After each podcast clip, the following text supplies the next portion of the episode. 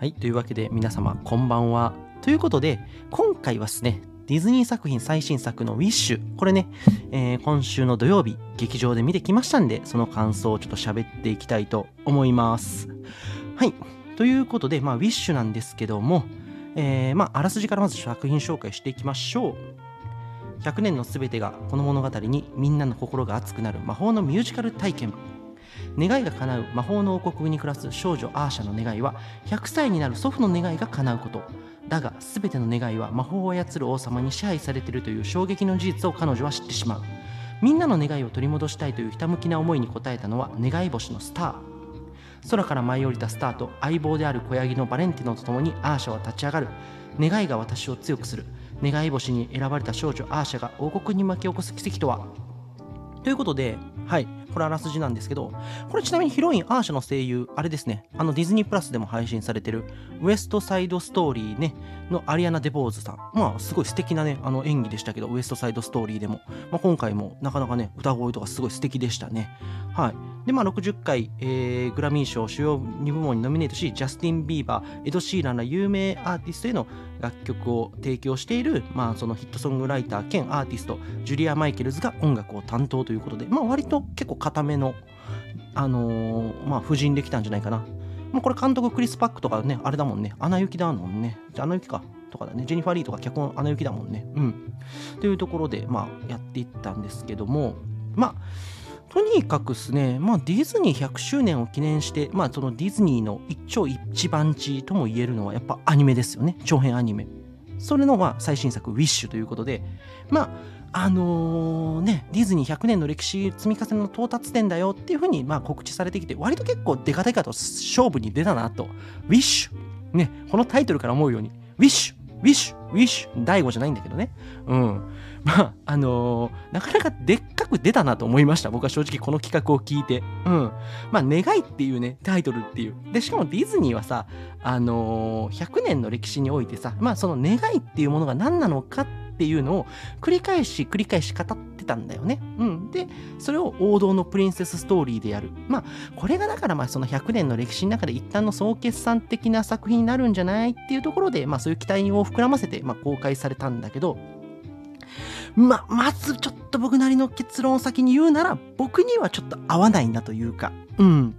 これね、実は同テーマで、魔法、プリンセスと魔法のキスっていうのがもうすでに願いの話してんだよね。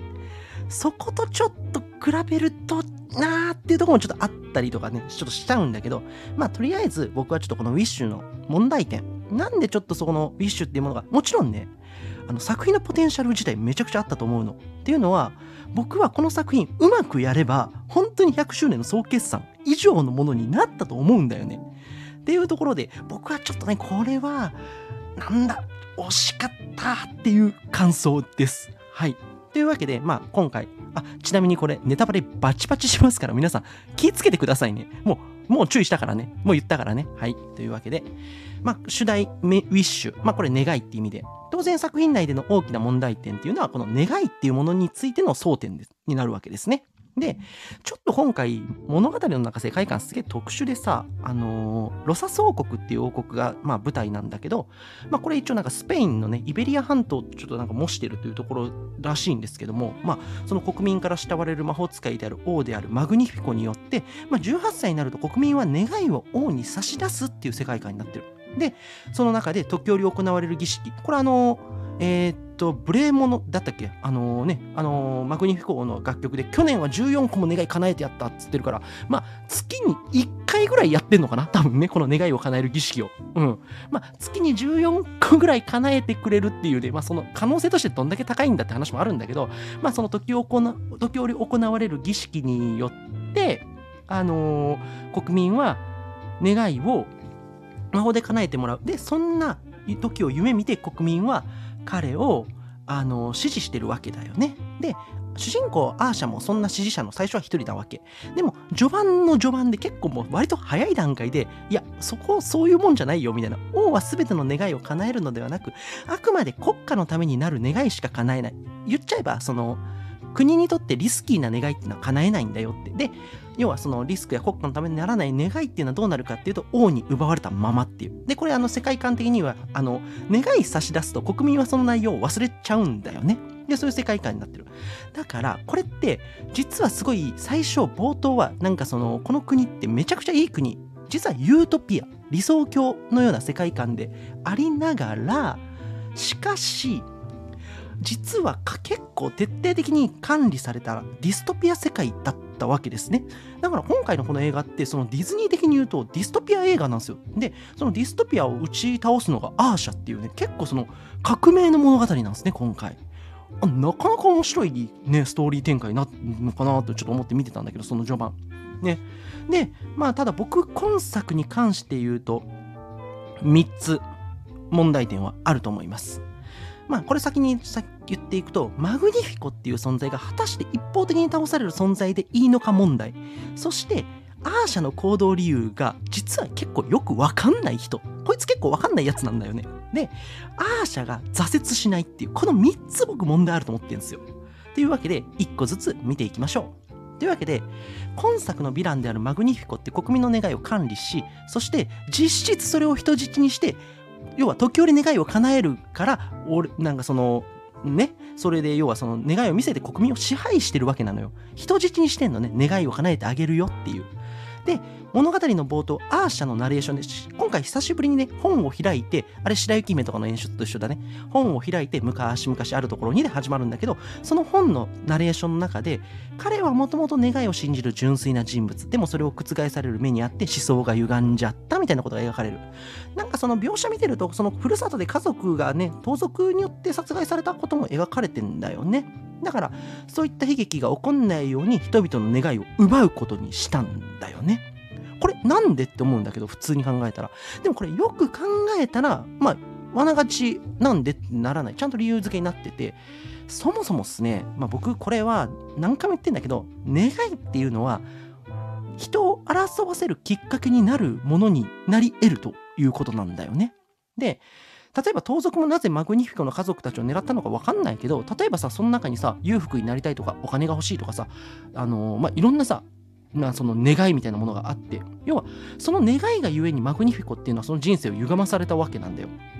だからこれはマグニフィコっていうのはこれ深掘りされてないからちょっと推測になっちゃうんだけどおそらく他人の願いで自分が不幸になってしまったっていう過去を持ってる。だから願いを制限する。人質に取る。願いを管理したいっていうね。ちなみにこれ王政なんだよねこの国って。先制君主制なんだけど先制君主制の国が革命レボリューションされる時って大体その国民たちが立ち上がってこんな生活嫌だ王を倒そう。まあそれがさ新しい国を作りたい。それはさある意味願いじゃないですか。そういう願いによって王っていうのは国民によってレボリューション。まあそのフランス革命とかもそうだよね。っていうことも実質あるからね。だからまあこれって割とその彼がやってることって筋は取ってるわけなんですよ。だからまあそんな過去を繰り返したくないというか繰り返してはいけない。だから彼が願いを恐れるにはちゃんとした理由があるし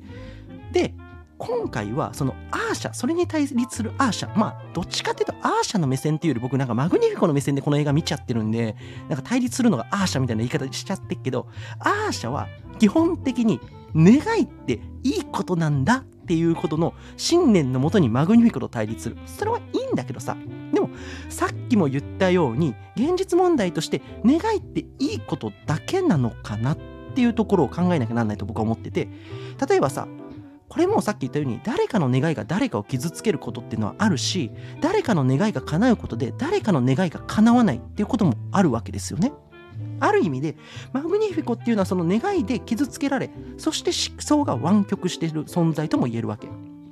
だから願いにおけるマイナスとか負の一面っていうのを実は一身に背負った存在ではあるわけなんだよ。で物語の構成上彼がヴィランであるっていうのは僕は問題ないと思う。まあ彼をヴィランとするのはいいんだけど今作はその願いのいい面悪い面っていう2つの面をそのなんだろうなアーシャがいい面を信じマグニフィコは願いっていうのはでも制限しなきゃならないんだっていう思想を持ってるわけ。この願いっていうものの二面性っていうものを興味深い深掘りができるはずの要素ってあったんだけどで、これは今までのディズニー作品でもそこまでちゃんと触れてないの。願いっていうのはいいことだよねで基本的に止まっちゃってんだけど、願いの実はちょっと負の部分も、実は深掘りしてめちゃくちゃ深い現代的な願い論的な話にすることは全然できた。いい題材だった。で、これはさ、やっぱり今起きてるさ、争いの根本、まあその、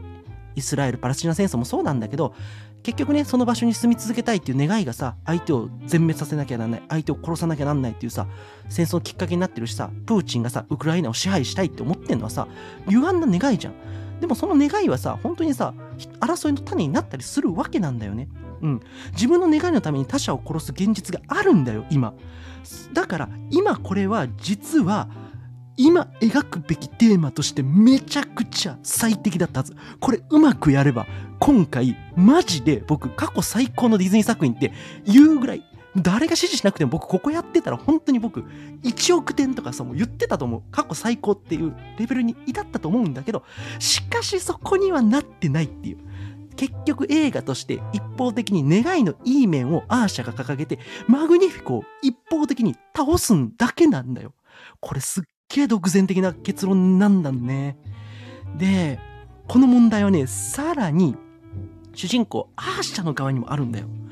要は、この作品ね、主役であるはずの彼女の行動に、割とちょっと、お、お前、なんでなん？っていうところが結構あるの。で、感情移入しにくいキャラクターになってんのね。これなんでかっていうと、その、マグニフィコがさ、今回さ、人気のキャラクターじゃん。マグニフィコはさ、すっげえいいキャラだと思うの、今回。みんなマグニフィコ、マグニフィコって言ってんじゃん、感想とか。ヴィランはいいみたいな。要はね、彼は歪んだなりの理由をちゃんと持ってんの。でも、アーシャはそれに対して、なんで願いはいいことなんっていうのをさ、ずっと信じ続けられてるさ、理由が、なんかあまりにも、なんか見えないの、作品見てて。だから、感情移入する余地が少ない。だから、そこに魅力っていうのがあまり生じにくいんだよね。だからヴィラン側に魅力出ちゃうのよ。うん。だから、対立してるはずなのに、なんかわかんないけど、アーシャはなんでこうしてんのっていうのがさ、全然見えなくなっちゃうわけ。例えば、今回、彼女の願いって一体何だったんですか？ね。これね、まあ、流れを見るに魔法使いになることなんだと思うんだよね。うん。でも、それはね、彼女は口にしないの。まあなんかその願いを口にすると叶わないっていうのはさ、なんかそのディズニーのさ、なんか、なんかの作品で言ってたんだけど、まあそういうこともあるからさ、まあ、口にしないのもさ、わからないではないけどさ、願いは素晴らしいって言ってる割に、その具体性、あなたの願い何なのっていうのもないし、ヴィラン側の主義主張に対して主人公が明確な反論がないんだよね、今回。だから、弱く見えんの。弱く見えるっていうか、弱気のよ。で、その、すごい願いっていいものだよねっていうのをさ、歌うけど、でも、よくよく考えたら、でも、そうでもないんじゃないっていう。願いって確かにポジティブなものだけど、願いのネガティブな面っていうのがあるっていうのを、なんとなく僕らうっすら気づくわけよ。気づいてるわけよ。で、そこにさ、いいことなんだっていうのを具体性を示さず言ってると、やっぱりさ、そこがさ、不明瞭すぎて、ああしゃなんでそれ信じてんのっていうところがすごい出ちゃうんだよね。これね、ちなみに僕、先々先週ぐらいにガンダムシードデスティニーの話したんだけど、これも全く同じ問題なんの。敵が、ある意味でこれさ、ガンダムシードデスティニーっていうのはさ、終盤の流れ完全にウィッシュと一緒なの。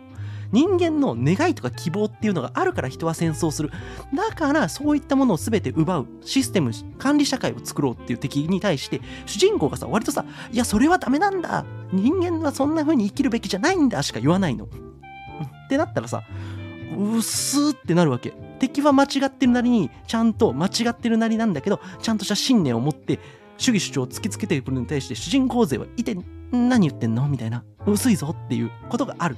だからこれ結構ね、僕見てて、あ、これ同じだなっていう。うん。あ、これちょっとそのパターンだなと思って見てました。まあこれシードテステに見た人があるんだったら、あ、なるほどねって思う人も多いと思うんだけど。はい。で、あとね、これはとある方のレターにあったんだけど、あの、まあ、アーシャがさ、おじいちゃんとお母さんの願いをさ、まず取り返すっていう点自分勝手。え、親族。っていうかまあ、そもそもアーシャはさ、最初おじいちゃんの願い持ってさ、これお願いします的な後期になっちゃうからさ、結局ちょっと、まあ、割と不純な動機で始まってんだよね。で、おじいちゃんの願いが叶えられないって言わうから、いや、そ、それだったら願い返せよってなっちゃってから、割とおじいちゃんおじいちゃんなんだよ、最初が。だからちょっとこの辺がね、若干、あれ？ん？自分の家族だけ？みたいなことになっちゃうわけ。うん。まあ、なし崩し的にあの国民すべての願いを解放しようとは言うんだけど、まあ、結構その動機も割と、あ、あーってなる。でもさ、僕これ実はウィッシュ、こうすればもっと良くなったっていう改善案、これ今回ちょっと今から喋りますね。例えば、アーシャーの子供時代をその本めくった後にちょっと挿入するの。で、彼女の願いは、私の願いっていうのは他人の願いを叶えるマグニフィコ王のようになりたい。だから私魔法使いになりたいの。みたいなシーンを1個入れとくの。すると、実際に信じてた王の前に行ったら王が願いを縛り付けてることを知って、それがアーシャが、それは私の信じてたものじゃない。私はそんなのダメ。私の夢はそうじゃない。私が信じてるものはそうじゃない。強い動機になったはず。ここ1段階これ入れるだけでだいぶ変わってくるからね。そしたらさ、そのアーシャが王様に裏切られたって思った時にショックを受けるシーンで、これで割と僕ら、あ、それはショックだよねって一気にアーシャの感情に乗れたはずなんだよ。これ一つ何かがあればもっと良くなったっていうのはある。だから、ちょっと描写が足りないっていうのがすごく、まあこれいい面も悪い面を指摘する人も結構みんな言うんだけど、ちょっと何か足りないのかなっていうのは多分僕ね、アーシャ周りの描写が微妙に足らないのかなと思います。で、ただ、これさ、ちょっと話かぶるんだけど、もう一個大きい問題があって、アーシャに感情移入できない理由。それは何かっていうと、挫折がないっていう。で、我々観客がですね、映画ないし物語を見て、主人公に感情移入するのって何でかっていうと、挫折したりとか、そうやって、その、そういう姿が描かれ、そこに困難に一度折れかけても、それでも、それでもと立ち上がる姿があるから、観客はそこに心惹かれて感情移入するんだよね。うん。今作でさっきも言ったようにヴィランマグニフィコを押す声っていうのは実は彼が作中その描かれない部分ではあるんだけどそのなんか挫折をしていてそっから手段間違いながらも立ち上がっている人なんだっていうのが描かれてるからなんだと思うんだよね。うん。でもアーシャって基本今回挫折一回もしないの。願いはいいことである。一点張りで彼女は突き進んでいくの。めちゃくちゃ芯が強いと思うけど映画の主人公としてもうもはや強人のレベルですね。はい。狂っ人のレベルと言ってもいいかもしんない。ここまで芯が売れずにスパーンっていけんの。なかなかないよ。ディズニー作品でこんなに挫折せず一気に行った人っていないんじゃないって思うぐらい。まあ、唯一挫折したっていうところは、そのさっきも言ったように王の真意を聞いて、ちょっとしょぼんとした顔はしてたけど、うん、それぐらいなんだな。まあでも魅力的なキャラクターってさ、大体やっぱディズニーのキャラクター挫折してんの。例えば、アナ雪のアナともそうだよね。ハンスとの結婚とか愛があったら幸せとかそういう風に信じた彼女がさハンスに裏切られて叩きのめされてさ私やっぱ信じたものを崩されてもう本当もう絶望に落ちるわけ。でもさそっから彼女立ち上がってエルサを救ったじゃん。そこが素晴らしいじゃんっていうとこもあるしシュガーラッシュの例えばラルフねヒーローメダルがあればみんなに認めてもらえると思ってさヒーローメダルゲットしたけどさいざそれ手に入れてもただただ虚しいっていう。で一回あ違ったんだ俺のコネってでもそっからバネロペを救って自己実現したじゃん。その姿にさ心打たれたわけなんですよ。だから今回アーシャっていうのが絶対に必要だったことは願いっていいって信じてるのはいいんだけど一回は願いの負の面と直面して一度は例えばマグニフィコの思想にあなたの言ってることでも正しいかもしんないっていう風に傾倒する。でも例えばそれをさ、あの、7人のさ、仲間たちとかさ、あの、スターとかさ、まあいろんなキャラクターいるけど、どのキャラクターとの絡みでもいいけど、それは違うんだっていうふうに、やっぱり立ち直って再び立ち向かうとか、やりようはいくらでもあったはずなんだよね。うん。だから、今のままだとすごくまっすぐ一直線、新、なんかその、なんかその、感情移入の伸びしろというか、なんかその、がないというか、すごくその、ぶれなさすぎて、逆になんかちょっと乗れないっていうなっちゃうっていう。だから結構ね、挫折なきヒロインに魅力はないっていうところなんだけど、本当にまあそういうことになっちゃってんだなと思います。で、これがこうなってるのって多分ね、僕は、物語の展開の方法がちょっと今回説明的すぎるというか、もうあの作り手の伝えたいメッセージをアーシャが観客に伝えるためだけの機能のために動いてる。言い換えれば作り手都合100%で動いてるからなんだと思うんだよね。それはやっぱりキャラクターに魅力は生まれないしキャラクターの深掘りがしてる深掘りが足りないっていうのもなんか今作結構多く見受けられるんだけどそもそも主人公がこれだから他のキャラクターも言わずがない。やっぱり深掘りが足りてないんだよね。例えばですね7人の小人からインスパイアされた彼女の7人の友達。それぞれがそれぞれにまあちょっと印象が薄かったなっていう印象です僕は。で多人数のキャラクターをうまく動かすっていう意味では例えばミラベルと魔法だらけの家の個性豊かなマドリガル家の面々の魅力と比較して明らかに弱いんだよね。特にあのてか僕ね逆説的にミラベルと魔法だらけの家ってあんだけの人数よううまいこと動かしたなって。逆にねなんかこれ見終わったとミラベルすごかったなってちょっとちょっと情報修正するぐらいミラベルに関しては。うん。これなんでかっていうとねでも簡単でマドリガル家の面々っていうのはさそれぞれがそれぞれに作中で挫折とか心が折れてしまうというかそういったさなんかそのなんだろう挫折を味わう描写があってそれぞれに感情移入できる余地がたくさん用意されてんだよね。でも結局これがないんだよ。で唯一ドラマを生み出しそうなサイモン。彼だけはドラマを生み出せる唯一のキャラだったと思うんだよ。でもこいつ多分裏切ってチクるなと思った次の瞬間でさ割と早いテンポであチクった早みたいな。これ映画として全く面白みもないんだよ。これも演出の問題で。例えば彼だけは仲間の中でもアーシャとなんか特に気が合うとかさアーシャのなんかそのなんかそのフォローしてくれるとかまあ何でもいいよ。それちょっとなんかちょっとなんかあのアーシャと仲いいんだみたいなところさちょっとプラスして裏切るはずなんてないよねっていう一つクッション置くの。そして裏切るまでにさすがにテンポ良すぎる。裏切るなと思った瞬間裏切ったらテンポ良すぎてショックにもなんないから。で要は一つ要素を置いてで裏切るまでちょっと間を置いてそれで裏切られたこと。になったらやっぱアーシャはショックな出来事としてこれを降りかかるわけじゃん。するとアーシャは一回信じてた友達に裏切られてしまったっていうところでこれでも彼女に感情移入しやすくなると思うんだよね。うん。まあ、とにかくですね、願いはいいことと言い続けるアーシャ。ただね、それが、なんだろうな、信じる理由なんかが結構ないっていうのがあって、アーシャに感情移入しづらいっていうのが今作、非常にやっぱり僕は、マグニフィコ王がね、すごくいい魅力的な人物になってる分、そっちの部分が結構あったんじゃないかなとは思います。でですね、まあ、あともう一つちょっと指摘しなきゃなんないのは、うーんまあ僕ね今作がそのもなんかねファンサしすぎっていうのとまあふうにちょっと一応指摘はするんだけどまあでもそんなちょっとまあこれちょっと複雑な感情なんだけどまあちょっとこれはねちょっとまた喋っていくんだけどうーんあのね、まあ、とにかく今回まずコンセプトがどのディズニー作品よりも前の作品のつもりっていう話なんだよね。それが過去作のオマージュが結構あるっていうのはねやっぱりその過去作のキャラをもじった存在がいるっていうのはわりかしね違和感はあった。あれ？言ってることとやってることはちょっと違うくないって。で、しかも僕らはこれ、同時上映で Once Upon a Stage を見てから見てるじゃん。うん、それ、Once Upon でやったじゃんっつって。だったらそれ、いいよ。その要素、この映画から出し出して、アーシャに描写、アーシャの描写を足してっていう風に思った。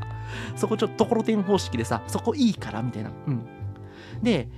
まあだからさそもそもそのディズニー最古の物語最初の物語として作ろうとしたこの作品がこれまでの作品の歴史の上にあることを前提としたオマージュだらけっていうのはコンセプトとかけ離れてるんじゃないっていうところ。まあただこれはお祭り映画だから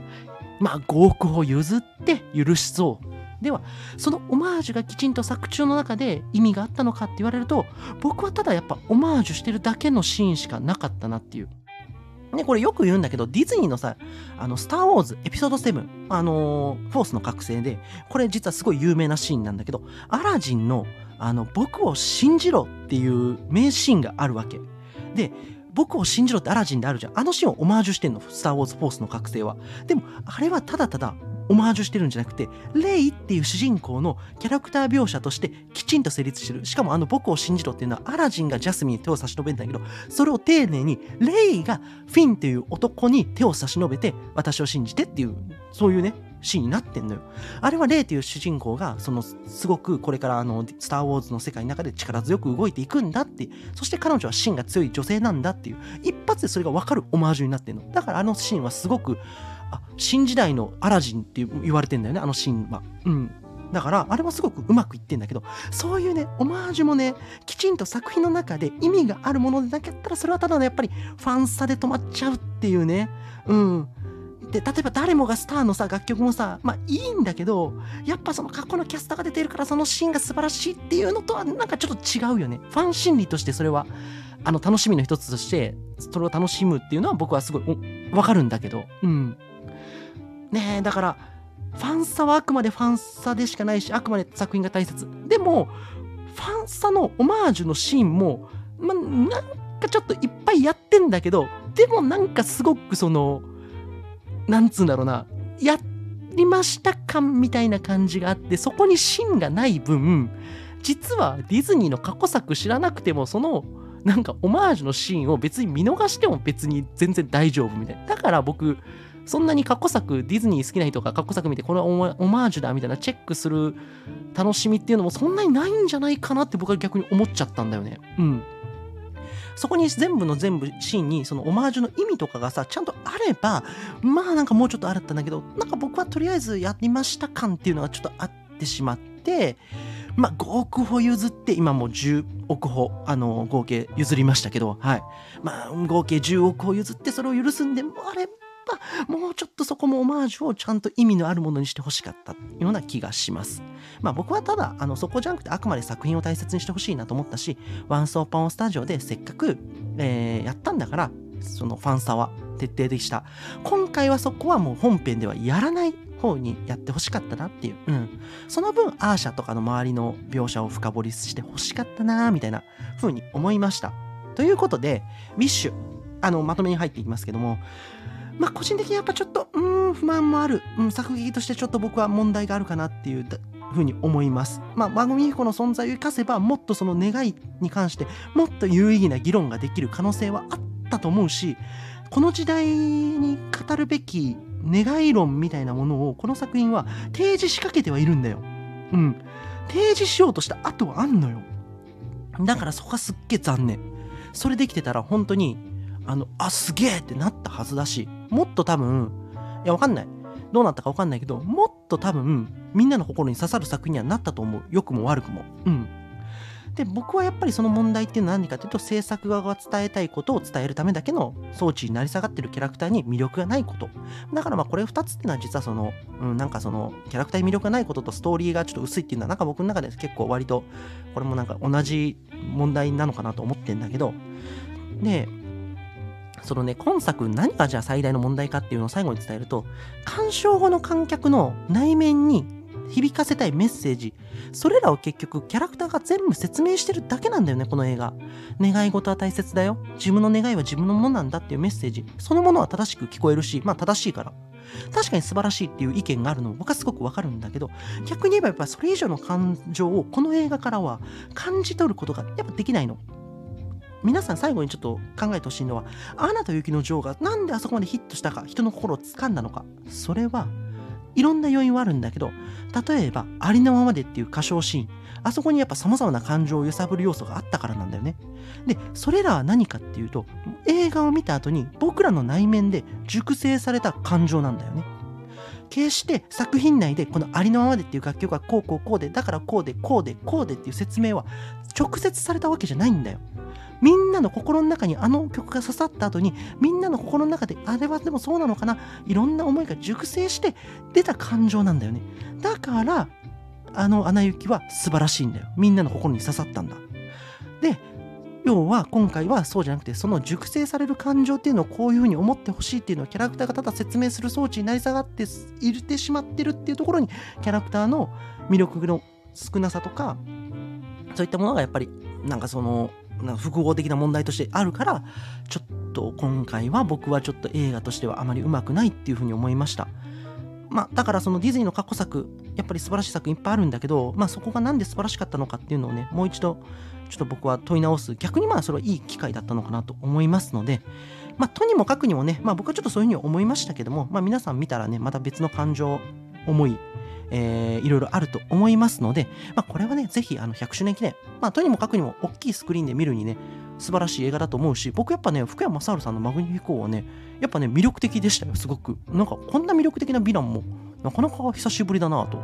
なんか、ヴィラン、最近の中じゃ一番生き生きしてたんじゃない？なんか、最近だとね、ほんと一番ぐらいいいヴィランがね、見れたんでね、そういうところではすごい満足はしてるんですけど、あとね、あのー、スターによってさ、ちょっと最後いい追加して、スターがさ、あのー、鶏を喋らせるようにしてたんじゃん。そしたら鶏がさ、パレードみたいなことしてんじゃん。あのー、鶏小屋で。あのシーンのさ、バカバカしさとかさ、なんじゃそりゃみたいな。おおな、なんか、あの、クレイジーなさ、部分はすげえ良かった。あそこすげえちょっと俺劇場でばっかじゃねえのと思って見て笑っちゃ笑っちゃってたんだけど、なんか、すごいね、いいシーンもあるんで、ぜひぜひ皆さん、あの、劇場で、あの、鑑賞して、いろいろ感想を抱いてほしいなと思います。とにかく、まあ、劇場で見てほしい映画なんで、えー鑑賞することをお勧めしたいと思います。